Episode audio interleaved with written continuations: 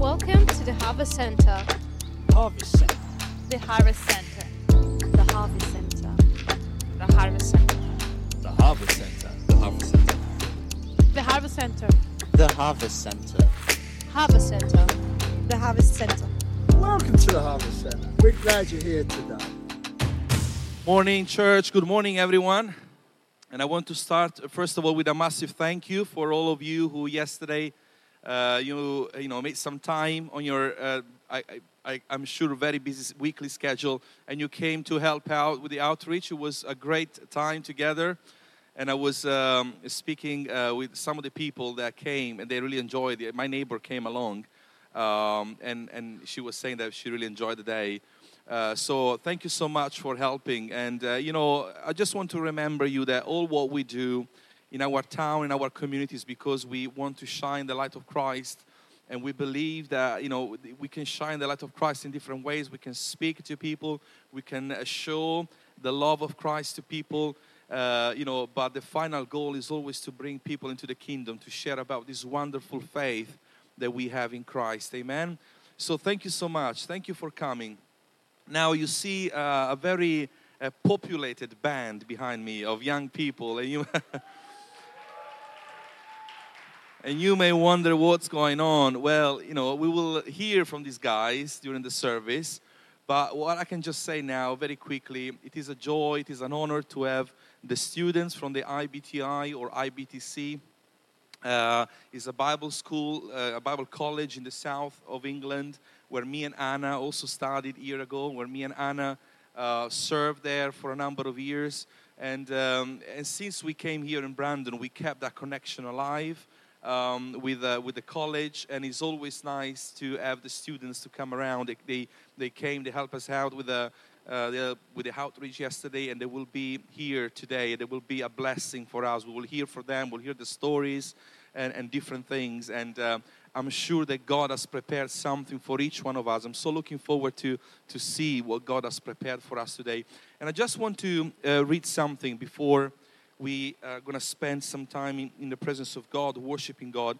I just want to read, read a few verses uh, from Psalm 118, uh, from verse 14 to verse 24. It's a few verses, but I really I would like you to concentrate as I'm going to read. I know it's the beginning of the service. We're still very distracted. You're still looking around to see who is here, who is not here. Doesn't matter who is not here. You are here. The Lord is here. So let's concentrate on what God has for us today. So this is what the Bible says from verse 14 of Psalm 118. The Lord is my strength and my song. He has given me victory. Songs of joy and victory are sung in the camp of the godly. The strong right arm of the Lord has done glorious things. The strong right arm of the Lord is raised in triumph. The strong right arm of the Lord has done glorious things. I will not die. Instead, I will live to tell what the Lord has done. The Lord has punished me severely, but He did not let me die. Open for me the gates where the righteous enter, and I will go in and thank the Lord. These gates lead to the presence of the Lord, and the godly enters enter there. I thank you for answering my prayer and giving me victory. The stone that the builders rejected has now become the cornerstone. This is the Lord's doing, and it is wonderful to see. This is the day of the Lord has made. We will rejoice and be glad in it. You know, we always like to focus and remember this verse. This is the day that the Lord has made. We will rejoice and be glad in it. But sometimes, if we are honest, it's difficult to rejoice in the Lord, especially when we go through difficult time and, and say, How can I rejoice in you today? Well, I think I want just to point out what we read here. You know, the day that is speaking is the day of, of salvation that the Lord has brought about in our life. So we will rejoice and be glad in Him because if we go and look what we just read, we know that He is our strength in verse 14 and He is our song. Therefore, I can rejoice in Him. We read that we will not die, but one day we will see Him face to face. Therefore, we can rejoice in Him.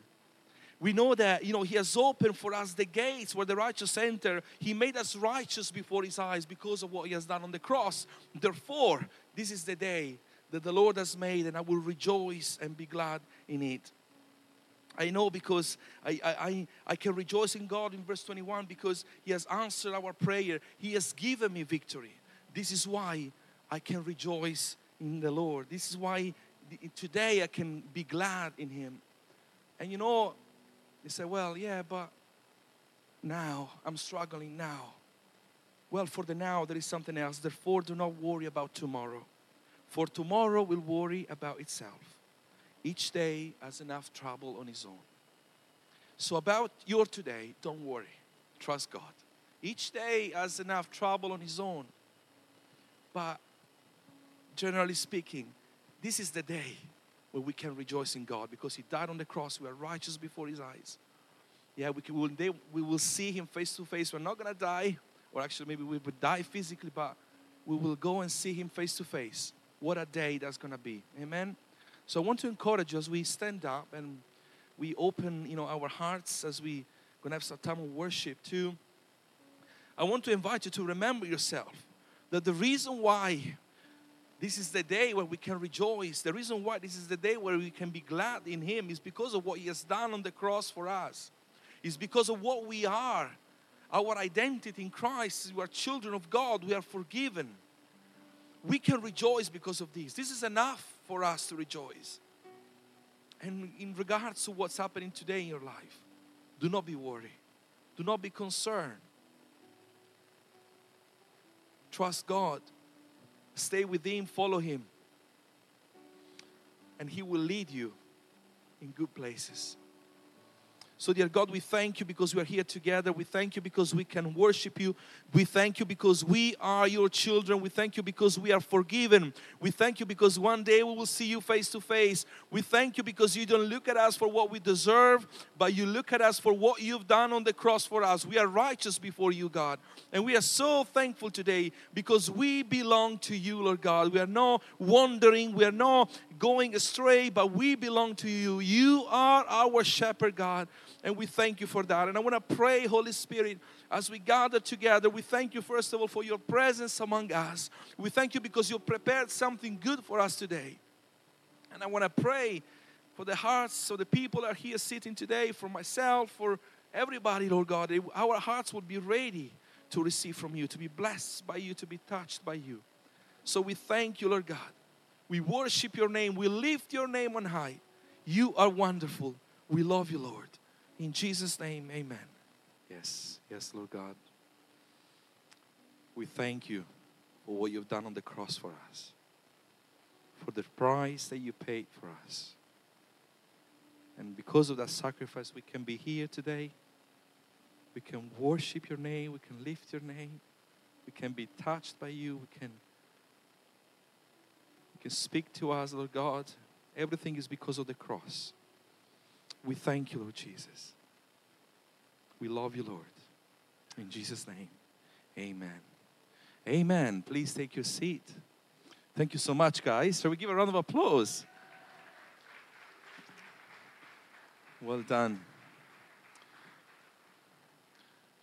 Now, before I get my names wrong, I get my phone out. If you know me a little bit, you probably know that I'm quite disaster remembering names. And usually Anna is always there, you know, to kind of help me out with that. But when she, yeah, she's too far now, so I'll have to read my uh, my notes here if I find it. Now, as, as uh, by the way, as you probably you know, uh, we prayed about, just uh, I want to invite you to remember to pray for for Star.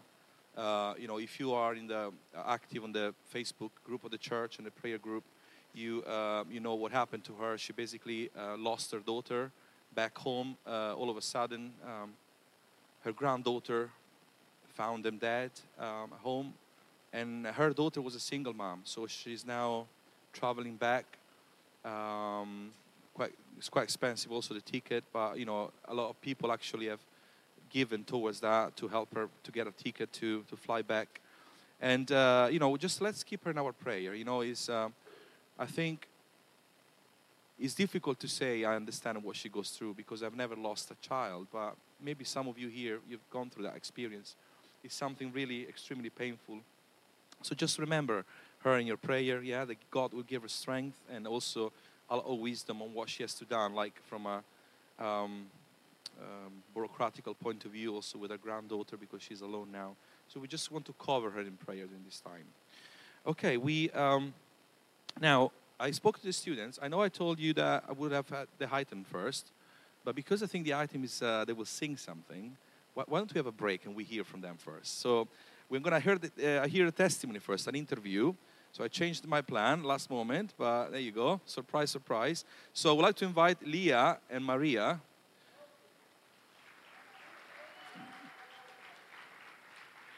So Maria is from Spain, is that right? And Honduras, yeah. And Leah from Australia. Now I'm not I'm not good with Australian accent. You can change the height if you want of these things, yeah. Yeah. Okay. So, I pass you the mic. Hello, everyone. So yes, as we, as you know, I'm Leah. And I'm Maria from Honduras.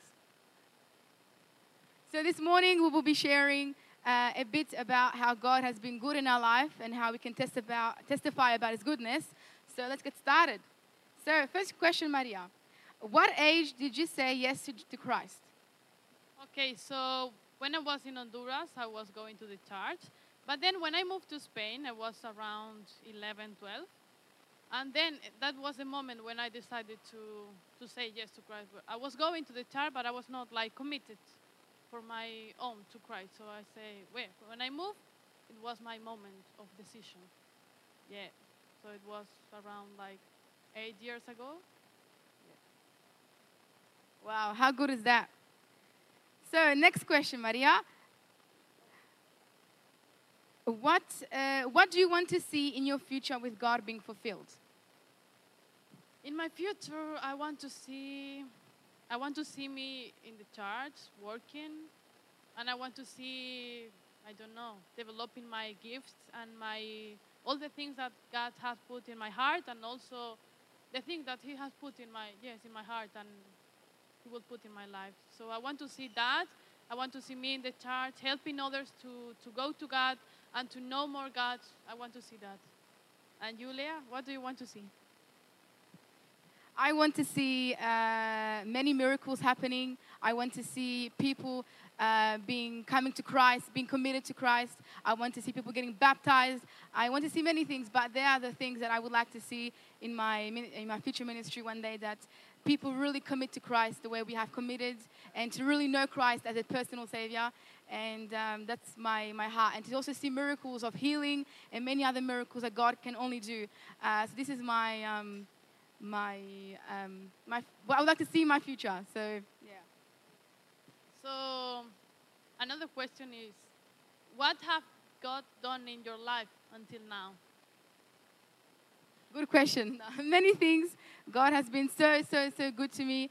Uh, but what I can say is um, the way God has uh, planned every single event in my life and the way He has brought everything together for one purpose and to be able to uh, also travel, to be able to uh, see other parts of the world and serve God in other parts of the world. It's been good to see how God's goodness has been with me throughout the whole time. And uh, what I can say is, um, uh, one thing I can say is how God has enriched me with uh, the culture of many different nations, and He has taught me so many things, and um, especially the, the kingdom culture that I was brought up with, and how God is, is moving uh, through this culture in my life. And but God has done many other things, but this is one aspect that I can say that God has done in my life.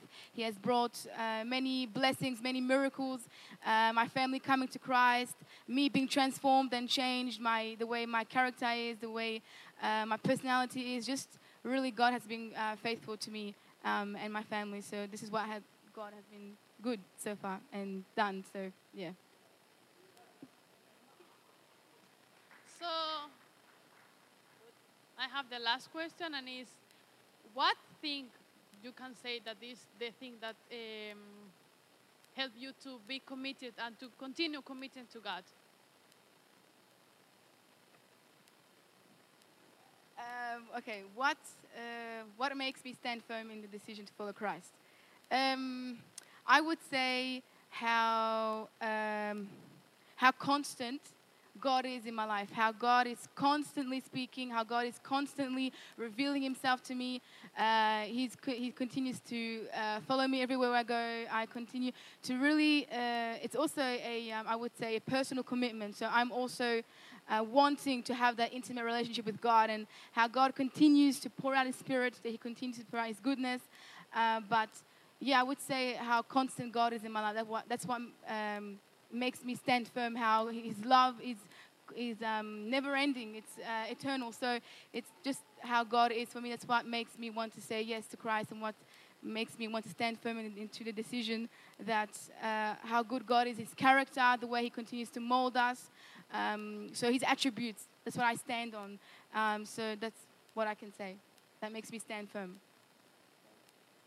It's interesting because I will say also, sorry, you can clap later. Uh, uh, it's interesting because I will say the same. It's like the way that God has been with me since I was a child. I was not committed to Him, but He has been with me since I was a child, and He is with me now. And I know that He will be with me in the future. So it's the thing that is like the yeah the thing that make me to stand firm to be firm with Him every day. And also yeah, and I I know how has been God with my family, and I have been uh, have seen miracles in my family also. So yeah, it's the thing that helped me to be committed and to stand firm in God. Yeah. So I think we finished. Now you can. Thank you very much. You can clap now? That's what. Yeah. Uh, so that was uh, Leah Maria. You didn't tell us how old you are. 21 and and tw- so 21 and 20. Like you just heard two young women in their early 20 just sharing about Jesus and the love that we got for God. And maybe you know just you're here for the first time or it's like you don't know God yet and maybe you're wondering how can a young person, you know, be in love with, with God? Who is God? You know, is there even a God? And I just want to, you know, invite you that to experience God in your life. You can actually do that. You see, uh, you know, we we worship a God that, because of our sin, He came to die on the cross for us. And I want to invite you today. Maybe you are enjoying being a spectator of what's going on here today, but I want to invite you that that is actually it's not about being a spectator there's much more that you can experience you can actually experience god in your life and it's pretty simple you just have to open your heart and say god if you are there you know i want to feel what these young people are feeling i want to experience what you know what i'm hearing about and you will actually you will you will become someone that moves from watching something and maybe enjoying what we are seeing from a person that actually I enjoy, yes, but even more, I experience what these people are speaking about. And it is for everyone. It, it doesn't come with a cost. It's not, you know, it's just open your heart, you know, to the Lord. Now, isn't that wonderful?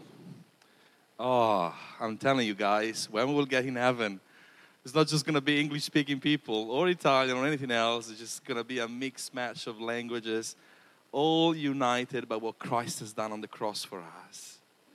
And you know, I just want to, you know, you see these young guys, you know, uh, it kind of reminds me when I left my country to go and study the IBTI. You know, they go there, they make a step of faith, and, uh, you know, not everyone, when he's on a 20, a 20, not any 20 years, every 20 years old people have got the finances to cover the, the, the school fee. And I remember there when I was there as a student, I, I was blessed by people who had, uh, I told you the story many times, you know, they covered the price of my, my entire fee for my second year. And, um, and then these people, you know, when they finish their study, they go back to their countries or wherever God sends them, and they become a blessing wherever they go. And uh, the reason why I'm saying that, you know, remember a couple of Sundays ago, I shared about finances in the church and I encourage people to give in the church. And I, I said to you that, you know, we as a church, we like to invest back into the kingdom of God. And I will not say any names because we, we've done it as an anonym, anonym, anonymously. But some of the students, you know, we, we were able to bless with what you have given to the church, and we contributed to, towards the fee. So that's just an example, you know, of how we can actually invest into the kingdom. And um, it was wonderful to, you know, to have them here and just to hear uh, them singing in different languages. Wonderful, wonderful story. Now, before moving on, we, we just want to hear now uh, from one of the staff members of the college who is here. He ca- she came along with a student, it's Becky. Can you come here, Becky, please? Now, me and Anna, we remembered Becky very well because um, we were actually working at the college when she came as a student there for the six months course. And uh, so that's how we got to know her the first time. And then, uh, you know, eventually she stayed at the school, so we worked as well alongside with her. And then we moved here in Brandon, but, you know, we're still well connected with the school and, of course, with all what's going on there.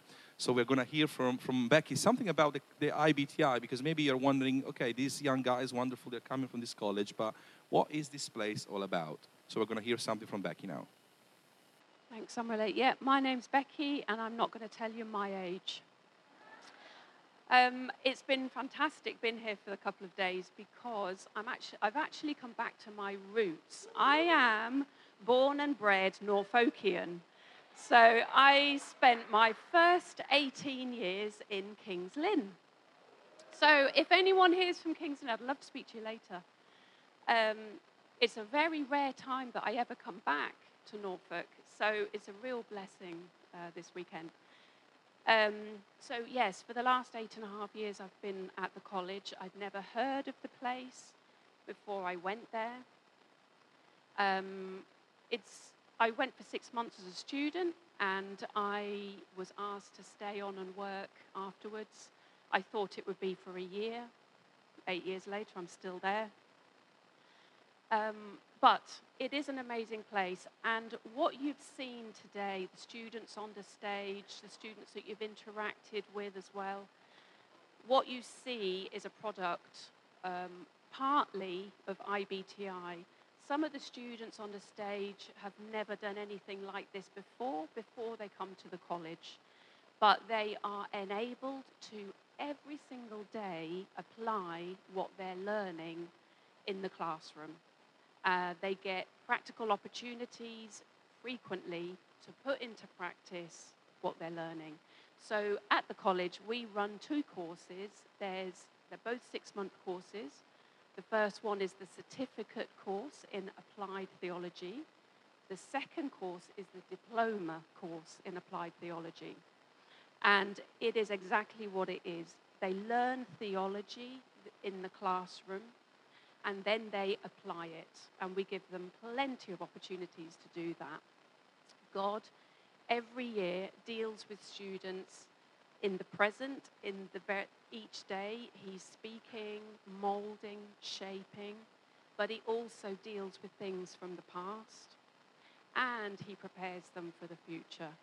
And as you can see today, um, the students are enabled to leave the college and develop, walk into whatever calling God has got on their lives.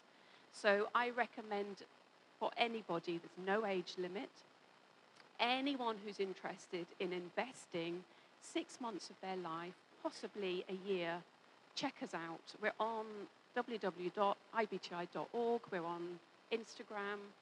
So check us out and come and speak to us afterwards. Thank you. Thanks, Emily. Thank you so much, Becky.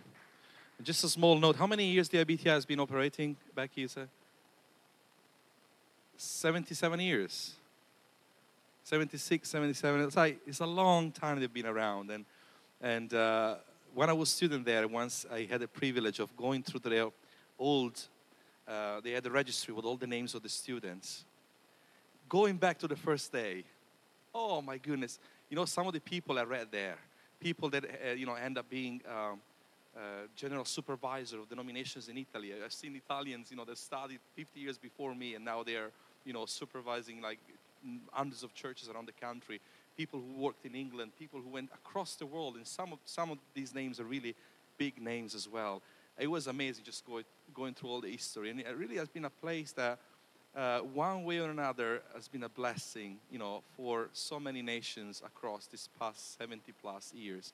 So we, you know, it, it's really, guys, it's an honor to have you here today, and, and it was great to to uh, to listen to what you prepared for us. Now we're gonna have um, the word in a moment, but I've got some notices first. Sarah, if you would like to come, and then um, yeah, we'll move on from there. I'll stand up here. Hello, I'm Sarah, believe it or not, because I haven't been around for a few weeks. So, just in case, I do usually come to this church. Okay, so we've got quite a few things to let you know about. Tonight, we are launching our Godly Parenting course. Woo woo! Okay, and this is for anyone in the church who just wants to get some inspiration, some guidance, some godly wisdom from those who've been there and done it, live to tell the tale. Yes, so um, that's tonight, and it's at 6.30. So just check. Oh, yes, yes. And we will have childcare. So do not stay at home because you've got children. Come out if you've got children because you need to be here. All right, so tonight, 6.30, you're welcome to join us. Uh, and then, starting this week, we have got life groups again. All right, so we've got two on a Tuesday. Ken and Val is at their house at 7 o'clock. Oh, great, great. And we have got one on Tuesday, all good, at 7.30. It's going well. And then on Wednesday, you've got Sam and Anna's, which is the family-friendly group, so that's here. And on Thursday, Tina and Giuseppe are here at 7 p.m. So various topics. Ours is the first steps one for those of you who've gone through Alpha. Oh, sorry, I didn't look at that one. Okay, the family one on a Wednesday, come a little bit earlier, 6.30. Okay, so the ones who've done Alpha, if you want to come along to the first steps, which is the next group after that, come to our group on a Tuesday. Ken and Val are going to do Gifts of the Spirit, possibly, probably. Okay, and Samuel, no, Samuel is, is, is like a family group, and Giuseppe and Tina are going to do the book of Habakkuk. So lots to choose from. Okay, we are, let me just, I'll come back to that one. What else have we got? Oh, yes, baptisms are coming up in July. So, for those people who have yet to make that decision and be baptized, speak to Sam. That's going to be on the 9th of July in the morning service. Oh, and we're going to have a guest speaker that day as well, Colin Cooper. So, definitely be here.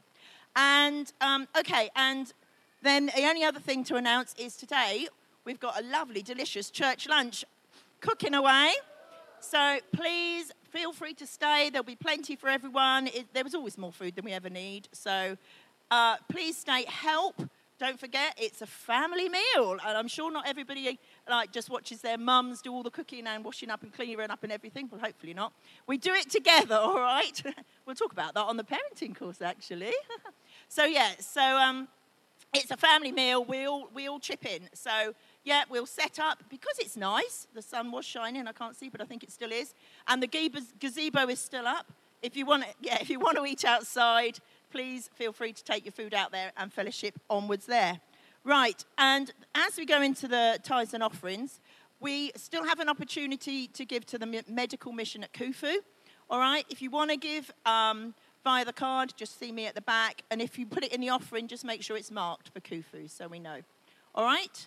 And uh, we'll leave it at that for today. And uh, the kids are then dismissed. As always, thank you so much for your generosity. Okay, so, well, I'm not going to speak today.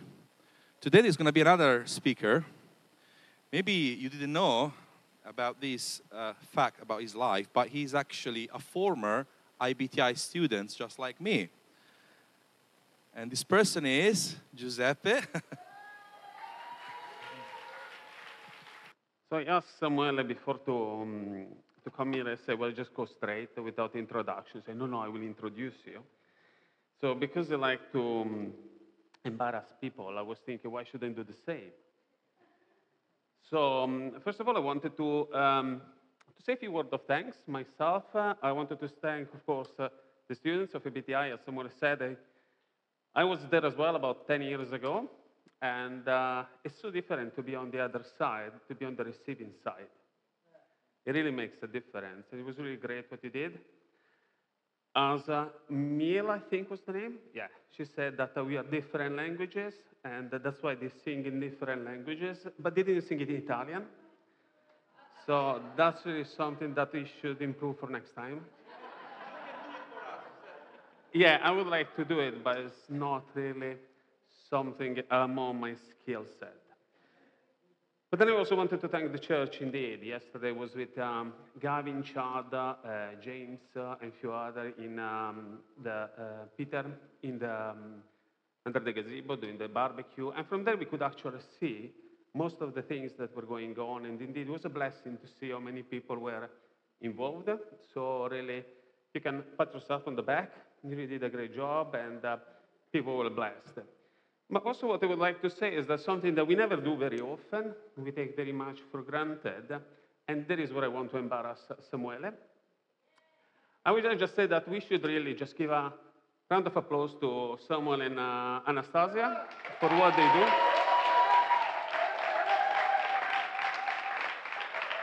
It's, uh, it's just not a matter of uh, job description. It's not a matter of because they're the pastor, they have to do it. It's how they do it. They lead the church and the thing that, as the Bible says, we should learn how to honor those that deserve honor. And this is why really we want to honor you. And the, last things before you go into the preaching, so this is not even the introduction. But don't worry, there is church lunch today. So what they're going to do is that if it get long, they're going to start serving the food. That is the agreement, so don't worry. But the last things I want to apologize is, um, yeah, I'm a foreigner. I know I have a strong accent. Some people have actually said, oh, we found difficult to understand when you speak. And I can understand that. I was, uh, less than three days ago, I was uh, near um, Birmingham with my wife. And we were visiting a castle, actually. And um, when we went there, there was uh, a part of the castle we couldn't find in the map. And so we decided to go into the gift shop and ask where it is. And the part of the gift shop was, uh, sorry, the part of the castle we were trying to look uh, for was a mill house.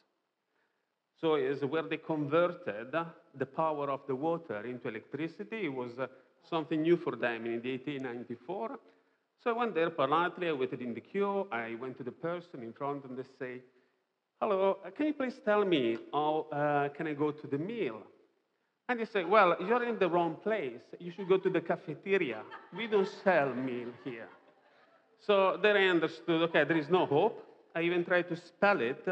And by the grace of God, there was just a lady, then out of pity, I guess, she said, Ah, you want to go to see the meal house? Yes. And they gave us directions. So if you don't understand, I really pray that, um, yeah, the Holy Spirit will speak today. Will just guide you. And speak about the Holy Spirit now on a more serious note. Just would like to invite you, if you haven't done it, to listen again to the preaching that was done last week by Samuele about the Holy Spirit. It's a very important topic for the church today. And it's something that, uh, yeah, we should be listening to. Jesus indeed does send someone of the same kind, as Samuel was uh, rightly pointing out, to help us in our journey with Christ. So I just hope that the same Holy Spirit uh, will just speak to our hearts today. The message I have today is um, nothing new. Whoa.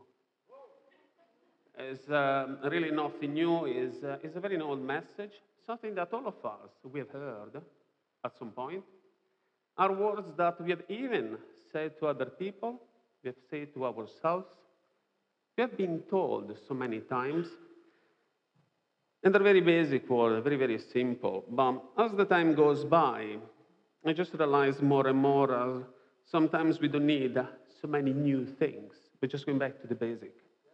That was actually what was happening at the revival 1500, Martin Luther just discovered an ancient truth that I, by faith, that I should be saved.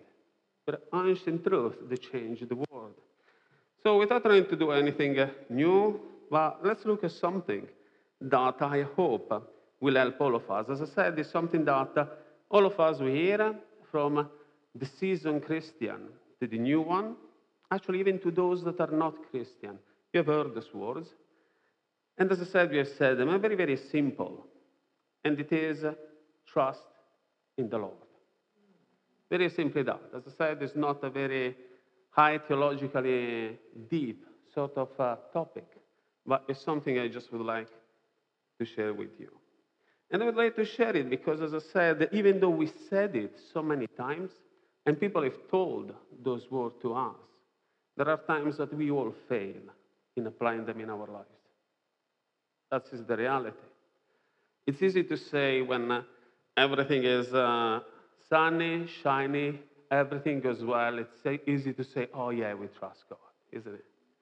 But then when we start to walk in a difficult path, then it starts to be a little bit more complicated. And uh, there are many reasons and many ways that uh, we just fail in that. And this is what I would like to talk about. And when we talk about trusting God, one of the main passage that I know that uh, as soon as it comes on the screen, as soon as I will mention it, many will be able even to quote it. And it's in Proverbs, chapter 6, verse 5. Sorry, chapter 3, verse 5 and 6. And this is what it says. As I said, a very famous word for those who are acquainted with the Bible that says, Trust in the Lord with all your heart.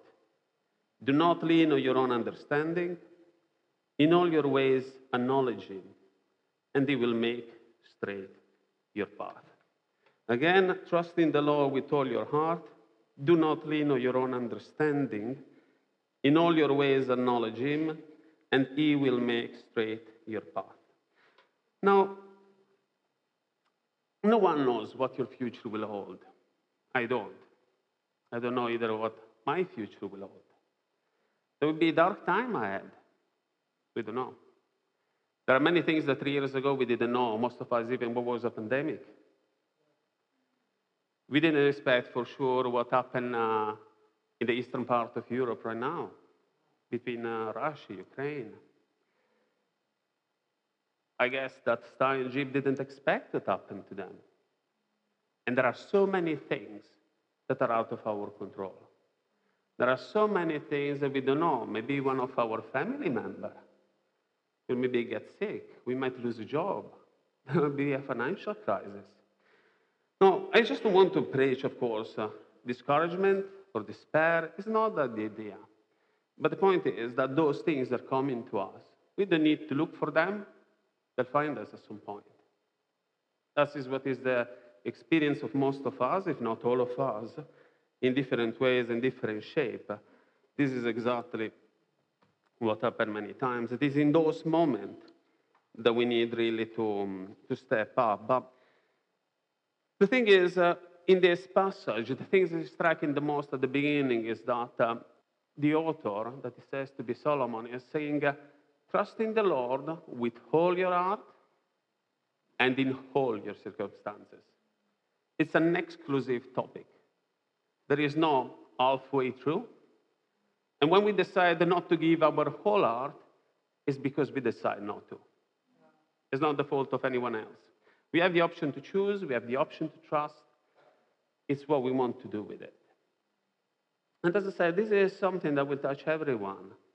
Doesn't matter if you're a seasoned person in the Bible, in the Christian journey, if you're just coming, or maybe you're just visiting, you're not even sure if uh, Christianity is for you.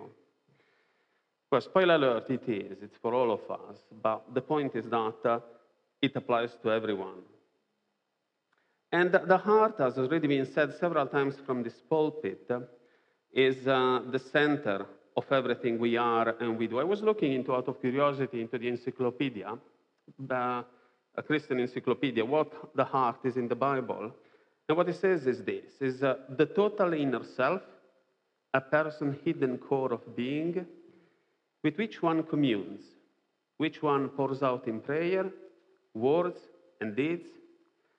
And then what I like the most is this uh, sentence that says, is the genuine self distinguished from appearance, public position, or physical presence. In other words, it's who you are, the really you, not the one that sometimes we put mask on just to try to impress people, to be accepted, to be appreciated, but it's the real person. When we are in our closet, in our house, when we get a bad news, for example, how do we deal with that? In which place it's our heart? to be found. Now, the issue of having a divided heart was not a new concept, also for Solomon that wrote this, because his father told him this. In 1 Chronicle 28 9, he says, And you, Solomon, my son, know the God of your father and serve him with a whole heart and with a willing mind. For the Lord searches all hearts and understand every plan and thought. If you seek him, he will be found by you. But if you forsake him, he will cast you off forever. Now, as I said, it's uh, just a simple thing. It's really straightforward. Trust. It's not that it's required for you to do the impossible. Just one thing trust. And this word trust, as I said, is, uh, is a simple word, but not easy to follow. Many times we feel like Gideon. When uh, in Judges, there is the story of this, um, of this man. He was uh, hiding to threshing his um, grain because uh, the enemies were going there and just steal everything. And then suddenly, there is an, uh, this portion of the Bible that also we're going to read. Actually, we're going to read several uh, bits in the Old Testament today, and also some in the New. And this bit says like this When the angel of the Lord appeared to him, he said, The Lord is with you, mighty warrior. And then Gideon said, Pardon me, my Lord. Gideon replied, But if the Lord is with us, why has all this happened to us? Where are all his wonders that our ancestors told us about when they said, Did not the Lord bring us out of Egypt? But now the Lord has abandoned us and given us into the hand of Midian.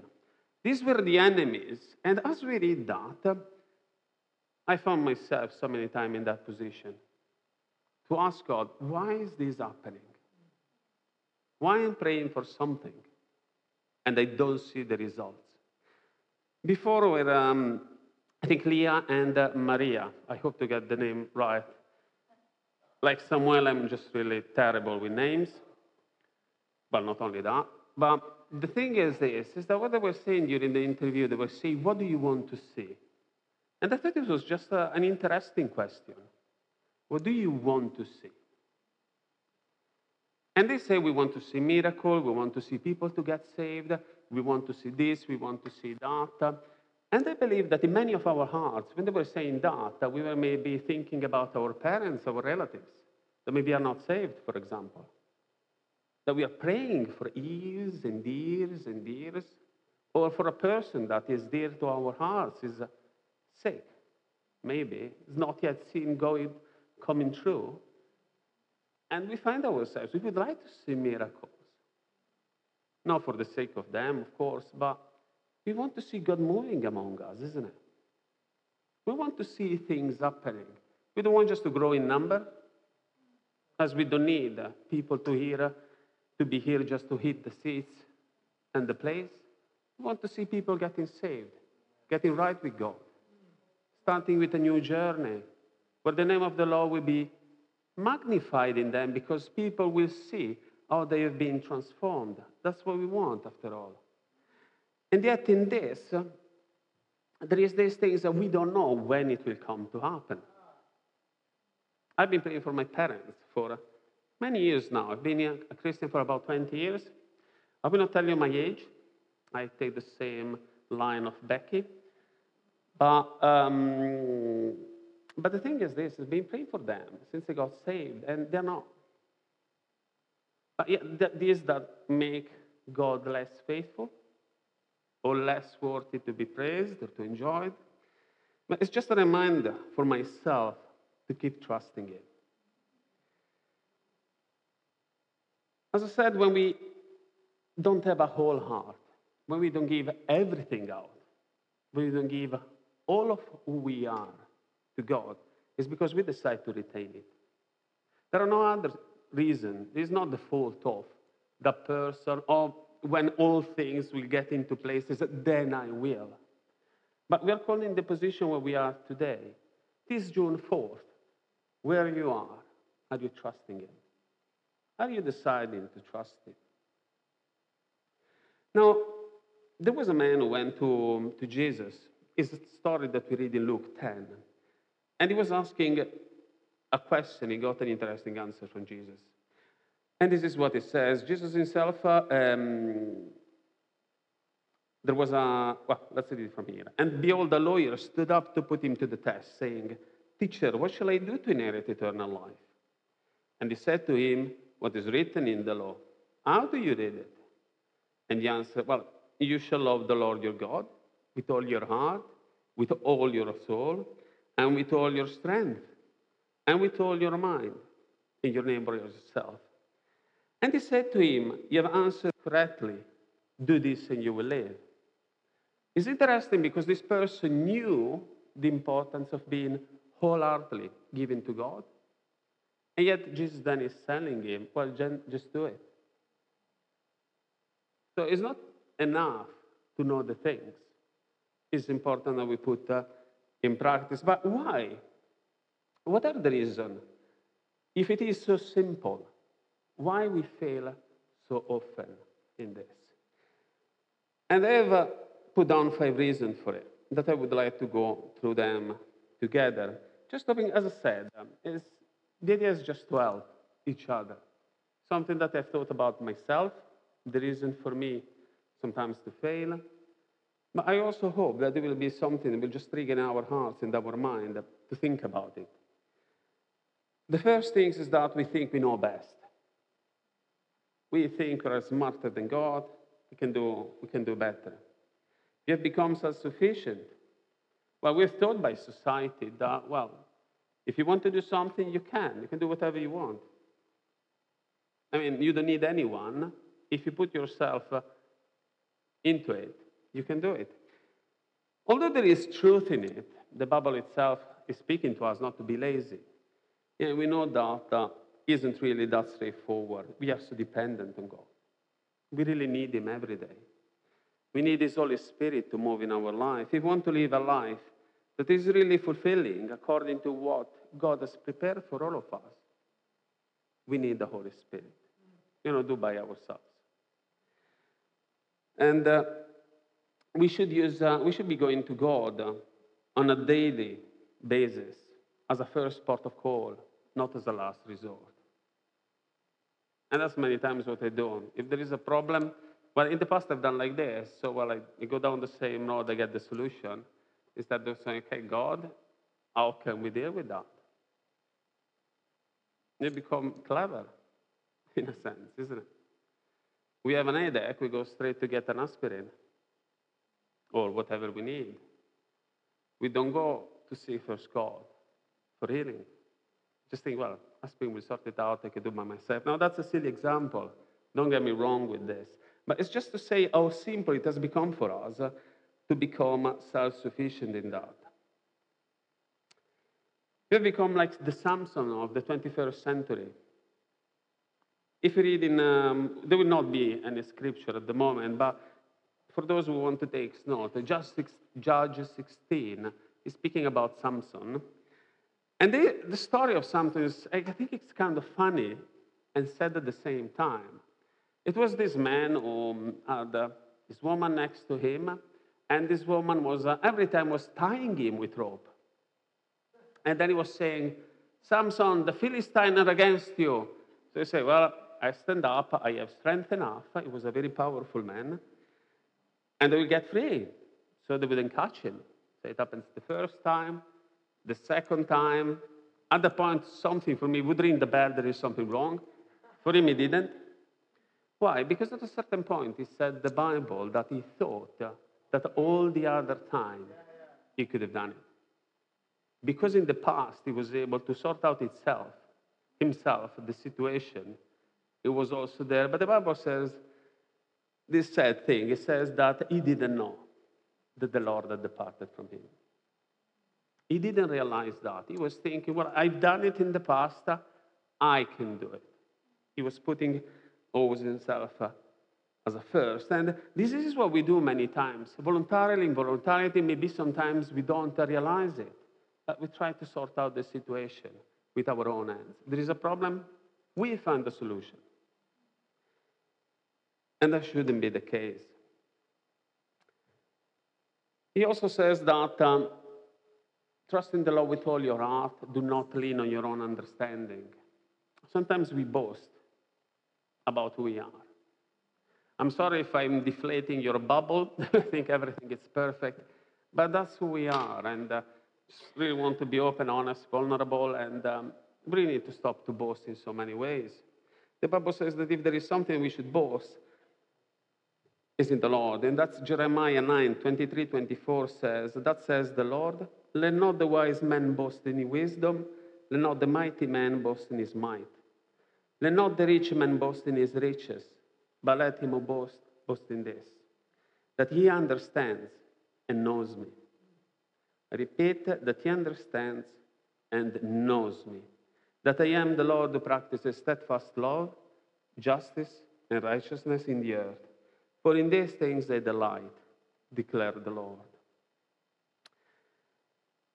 And the same is also Paul later on saying to the letter of the Galatians. He says that far be from me, but far be it from me to boast in anything or anyone except in the cross.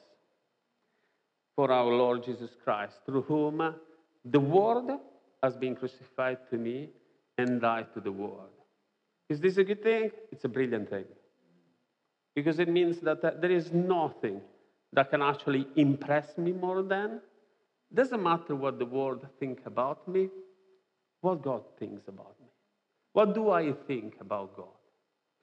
This really will make a difference. The other thing I was thinking about, apart from being um, try to be the best or to yeah, try to play the role of God in my life, is also that we have become impatient. When I was a kid, it was, uh, we, we still had one of the old TV, maybe the new generation don't know. But the old TV, when you turn it on, it goes on, isn't it? But back then, you turn it on, you have to wait a few seconds. It doesn't pop up the, the image straight away. And back then was fine. The importance is that you could see what there was. But now that you are in an era where everything has to be quick, fast, I mean, when we see the spinning wheel on the Wi Fi, and we see the spinning wheel on our phone, buffering, please wait, the line, it goes so slow, stop. Then, and we say, oh, that's something wrong. No, we need to have it straight away. We, have become so dependent on those things. And the thing that has to be all so quick. And we are not able anymore to wait. And the same is when we are so impatient and we are not able to wait upon the Lord. And there are two examples in the Bible that I would like to mention. One was with Abraham and Ishmael. Now, the story there is funny and doesn't make sense in our culture today. That's why the Bible should always be taken by us traveling back in time, just to set the um, stage where things happen. And what was happening is, uh, to cut the story short, you can read it, as I said, is in um, Genesis, to be precise, Genesis 16. At a certain point, uh, uh, Abram couldn't have a child with his wife. His wife got a brilliant idea get my servant. I mean, it's not something that we would do today, but that's what they did. They said, well, get my servant, so I will have a child through her. And what is more uh, weird for us is that the husband say, okay, fine, I'll do that. We cannot understand, but that was an example where Abraham wasn't able. Abraham and Sarah skipped the part of waiting upon the Lord. And the same is also what happened with Saul. One of the errors that led to our um, defeat as a king was his impatience. There was an instance in uh, 1 Samuel 13 where uh, Samuel, the prophet at the time that was representing God, was the one that was called to make sacrifices and so on, just to give you a little bit of background, told Saul, just wait for me seven days, I'll be there, and we will offer a sacrifice. Saul didn't wait because he thought he could do it. He didn't want to wait. He said then to Samuel, Oh, people will start to scatter away. I got scared. I wanted to please people. This is in other words, of course. But it is that he didn't wait, he offered the sacrifices, and that really displeased the Lord. And the same is with us. We should learn not to be impatient. Both acts had sad consequences. And uh, we are not sometime exactly in the same position that we try to get faster than God. We are not willing to wait the answer. I don't know you, but when I was a kid, I would start to do, try to do deal with God. If you do this, then it means that. If you give me, then it means, if this happen, then I will uh, get that. It's like if in English you say, if tomorrow rains, then this is your answer. Well, actually, it, because it rains almost every day, so you never know, it's sort of a roulette. it's really something sort of, uh, you never know. So, but it's not really this, the idea is that we should be patient on the Lord. Another thing is uh, that we have become and we have learned to be dependent on others. And what I say by that is that uh, we have grown that habit that as soon as things get hard, we run to someone else. We like become like the barnacle under a ship. They attach to it. They don't move. Although in the church, uh, we have been given uh, people, we have been given brother, sister, that can be for us an help, that can be for us a guide, a source of encouragement. Of course, this is the plan of God that we should live together. That was also Samuel preached uh, in the last two, three weeks. He was preaching about how the church started. One was fellowship, the fellowship that they had in Acts 2. And it's important, the fellowship, but sometimes you also have to learn not to depend on people. We can go to God, we can go straight to Him. Since Christ died on the cross, uh, I think it was also mentioned by the student at some point uh, that we can have a direct access to Him. It was not like the Old Testament, that was just few people. But all of us, we can freely go. We shouldn't be surprised then if uh, people fails us, because we're living in a failed world. And men, as much as they're good people, well, men and women, of course, but as much as they are good people, honest, and try to do their best, there will be times that will let us down. But God never will. That's why we should always be going to God. It's like when we want to go to the doctor. If you have someone who is sick in your house, you don't go there just to the pharmacist. But if you want to see someone because something is serious and bothering you, you will go to the specialist. Isn't it? You will go to the one who knows the most. Isn't among us Christ, God who knows the most, the creator of heaven and earth? It's not he the one who should be our first port of call. I thank God for all the people in my life. They've been an encouragement, that they've been help in so many ways. But the thing is this shouldn't we depend more on God? And that's something that, again, it's just something for us to ponder about. Another thing is also that we have forgotten who He is and what He has done for us and what He can do. As much as we are Christian, many times we have forgotten where we came from. We have forgotten what He can do. Isaiah 59 1, He says, Behold, the Lord's hand is not shortened that He cannot save, or his ear dull that He cannot hear. And this one was a prophecy that was given to a specific time to specific people that they should have known who was God. They had this big heritage. They knew what God has done for them. And yet, Isaiah to remind them that the hand of the Lord is not shortened and the ear is not dull. David himself, you know that he was a man according to God's own heart. He had to remind himself about the goodness of God. He had to remind himself of what God has done in the past in order to face the future. And this is what he said in Psalm 103, verses 1 to 5. He says, Bless the Lord, O my soul, and all that is within me. Bless his holy name. Bless the Lord, O my soul, forget not all his benefits. Who forgives all your iniquity? who heals all your diseases, who redeems your life from the pit, who crowns you with steadfast love and mercy, who satisfies you with good, so that your youth is renewed by the eagle. I don't know if you've noticed so many all. All your diseases, for example. And um, forgive all your iniquities. Don't forget all his benefits. Is this word all continuing, recurring, coming up? He can do all this, all. There is nothing that is out of the scope of, out of the reach of his hands. But many times we end up doing like uh, the people at the time of Jeremiah. That's what we do. We try to find out our own solution. We forget who Christ is, who God has done for us so far. And we end up like what we read in uh, Jeremiah 2, verse 13, that says, um, For my people have committed two evils, two evils. They have forsaken me. That was the first things that they did wrong. And the second one is that they have built cisterns for themselves.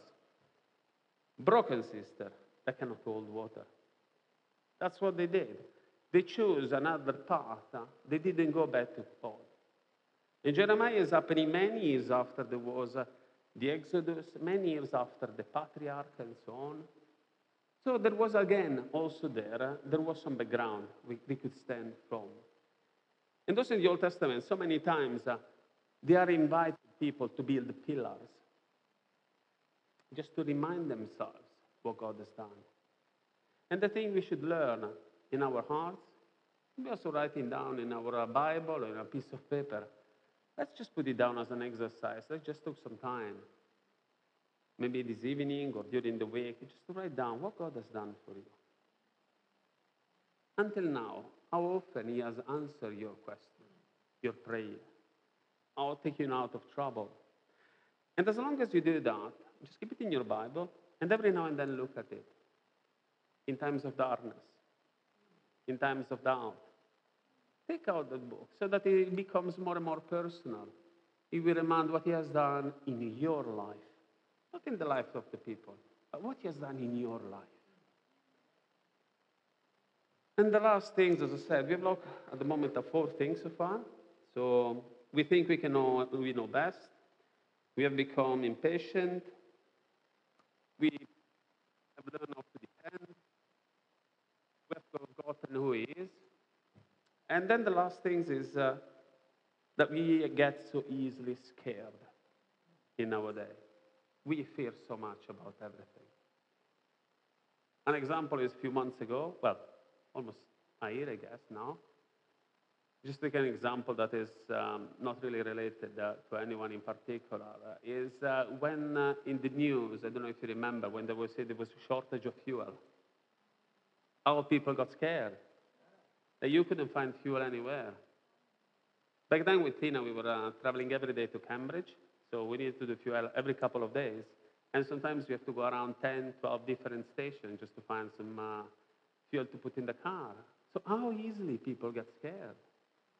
And the more we read the news, I mean, sometimes I stop to read the news for a few days. It's just because they're so discouraging every time. Oh, new, one of the last things I saw in these last days, it seems that now they're thinking that there is a black hole in the universe that could suck up all the energy. And people get scared. And they forget that we have a creator that is uh, strong and can do above and beyond what we think of imagine. I don't know if many of us are familiar with the story, with the book from John Bunyan, The Pilgrim Progress. If you haven't, just read it. It's wonderful to read.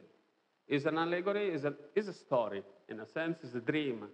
It's put down in a form of a dream of the author. And one of the things that he is uh, um, saying uh, is um, at a certain point, uh, uh, the main character, Christian, is going from the land of perdition to the celestial city. He found himself with another guy called Hopeful. And what they do is that as they walk to a path, uh, they see another one that seems similar and they think to switch. Let's go to a different path. And they end up in a castle whose giant and owner it's called despair.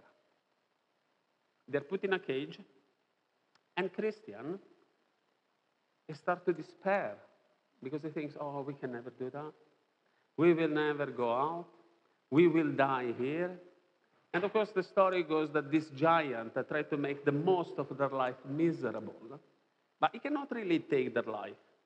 He can only make their life miserable hoping that at a certain point they will take their own life as much as they get into despair. This is an allegory, but unfortunately, so many times it's true that we get and we give way to despair. We cannot see farther our own eyes. We forget what is the greatest picture, what is the greater plan of God. We forget that uh, fear may come, but joy come in the morning. There is always hope. And in the story told by Bunyan, there is this guy hopeful that he keeps encouraging Christian, saying, Come on, God has been good with us. We have arrived here. And is there then something just trick in the mind and uh, in the heart of Christ? And He says, Oh, yeah, I remember. Actually, I was given a key called the promise by which I can open the cage. And if we bring it in our own word, how many are the promises of God? How many are they? They should give us hope for the future. They should give us the strength to face whatever is on our way. God still wants to do a work in our lives. He wants. It is not really put off if you have doubted Him. It's not put off if uh, we are not trusting Him right now. He wants that we go to Him. It's like in the story of Job. This man who was thinking he was sort of a self righteous person, and when uh, he was um, deprived of his children, of all his wealth, of all his health, he started to accuse God, thinking, well, why good things happen to bad people? That could be maybe the outline of the book. Why good things happen to bad people? But then, without going into details, at the end, this is what they say, what Job says in verse uh, 5 of chapter 42. And he says, I had heard of you by the hearing of the ear, but now my eye sees you. And this is exactly the same thing we can experience every day as long as we decide to trust God. As I was saying before, we all recognize that trust God when everything goes smoothly, it's easy. But the Bible has many promises to us. Someone has even counted them. Says that there are 366. I personally haven't done it. But it's true that we can read so many times passages that are encouraging us to push forward, that are encouraging us not to give up, that are encouraging us that despite what are the circumstances, He will be with us, saying that uh, even though there will be a flood, even though there will be fire, we will go through that. That there is nothing impossible for Him. And this is really what I would like uh, for us to take today. Of course, the first step, they say, to solve a problem is to recognize that there is one. So if you recognize today that indeed there are some areas that you have not yet given completely to God, just give them today. If there are things that are bothering you, that make you fear, or answer that you don't see, or you find yourself like in uh, Psalm 23, walking in uh, the valley of the shadow of death, trust in the Lord. Do not give up. The Bible promises that He will make your path straight. Other versions say, shall direct your path, will clear the road for you to follow, will show you which path to take, will make your path straight and smooth. So, despite whichever version we use, the idea is that um, we are on a journey here. Let's make the most of it. Life on earth is not everything that there is.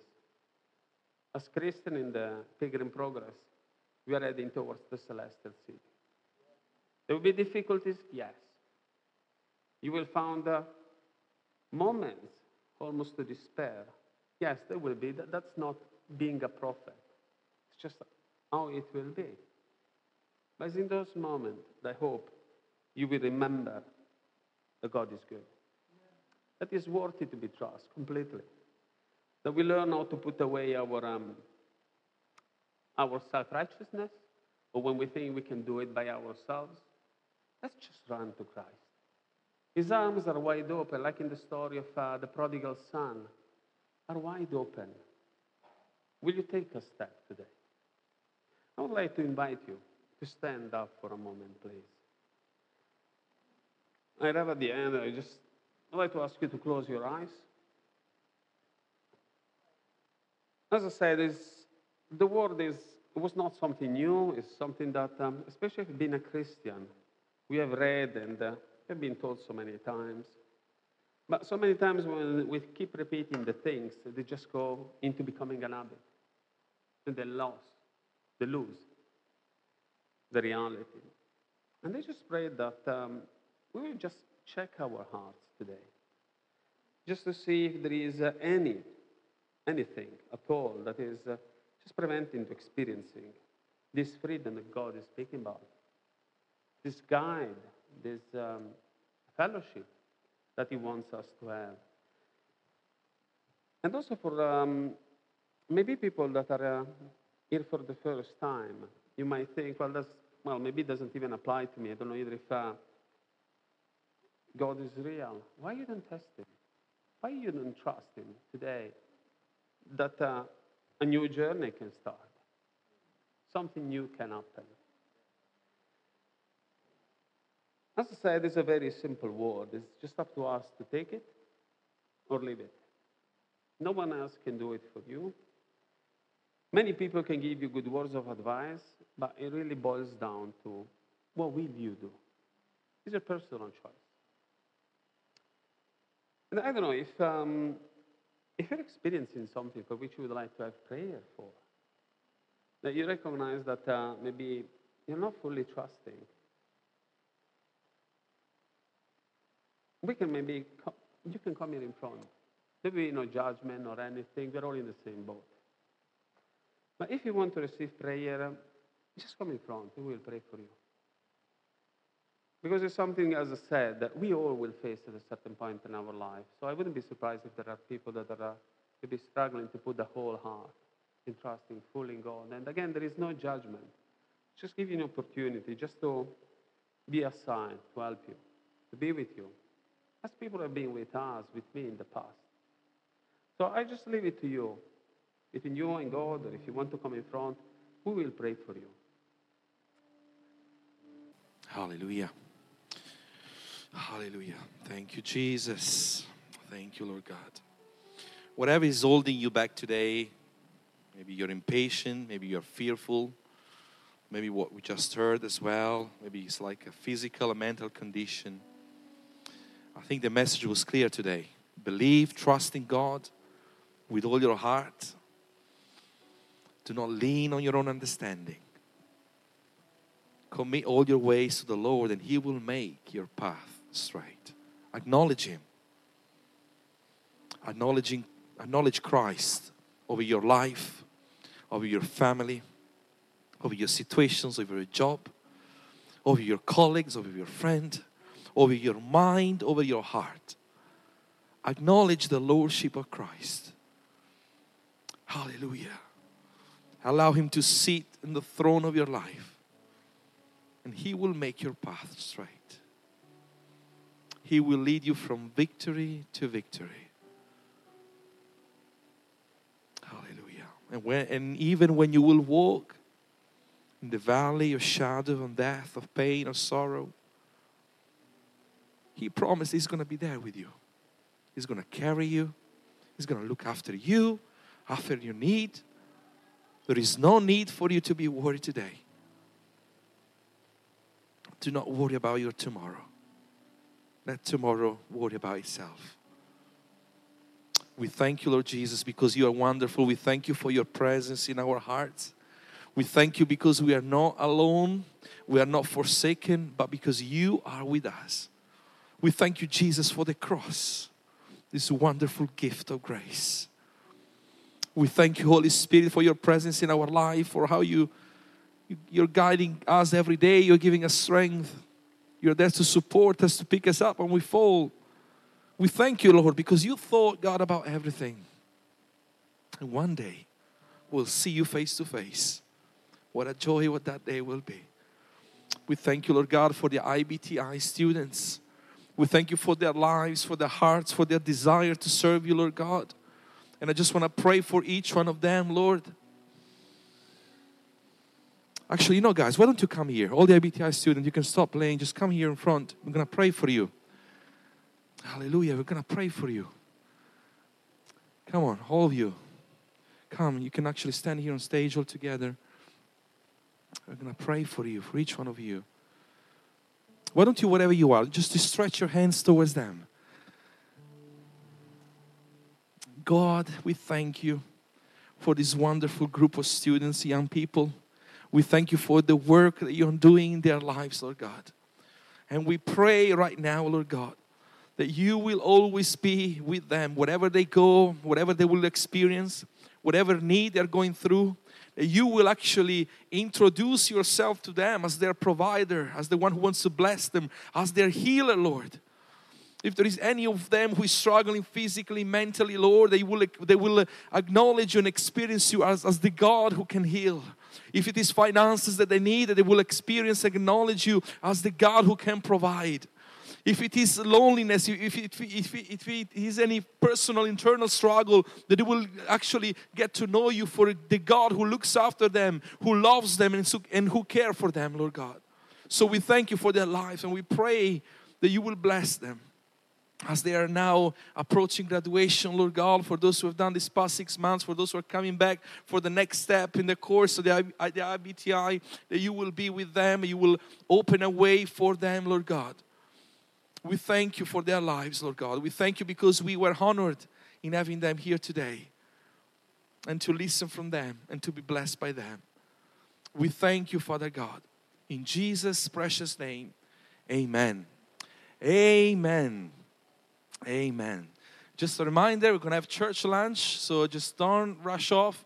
If you didn't bring any food, just, you know, stick around. You know, we've got plenty of food and we're going to have some wonderful fellowship to, together. If you would like to get to know more the students, why don't you approach them? You know, uh, they all speak English. Maybe you'll have to tune up your ear a little bit with their accents, but you know, just you know, approach them, introduce yourself, have a wonderful time with them. God bless you.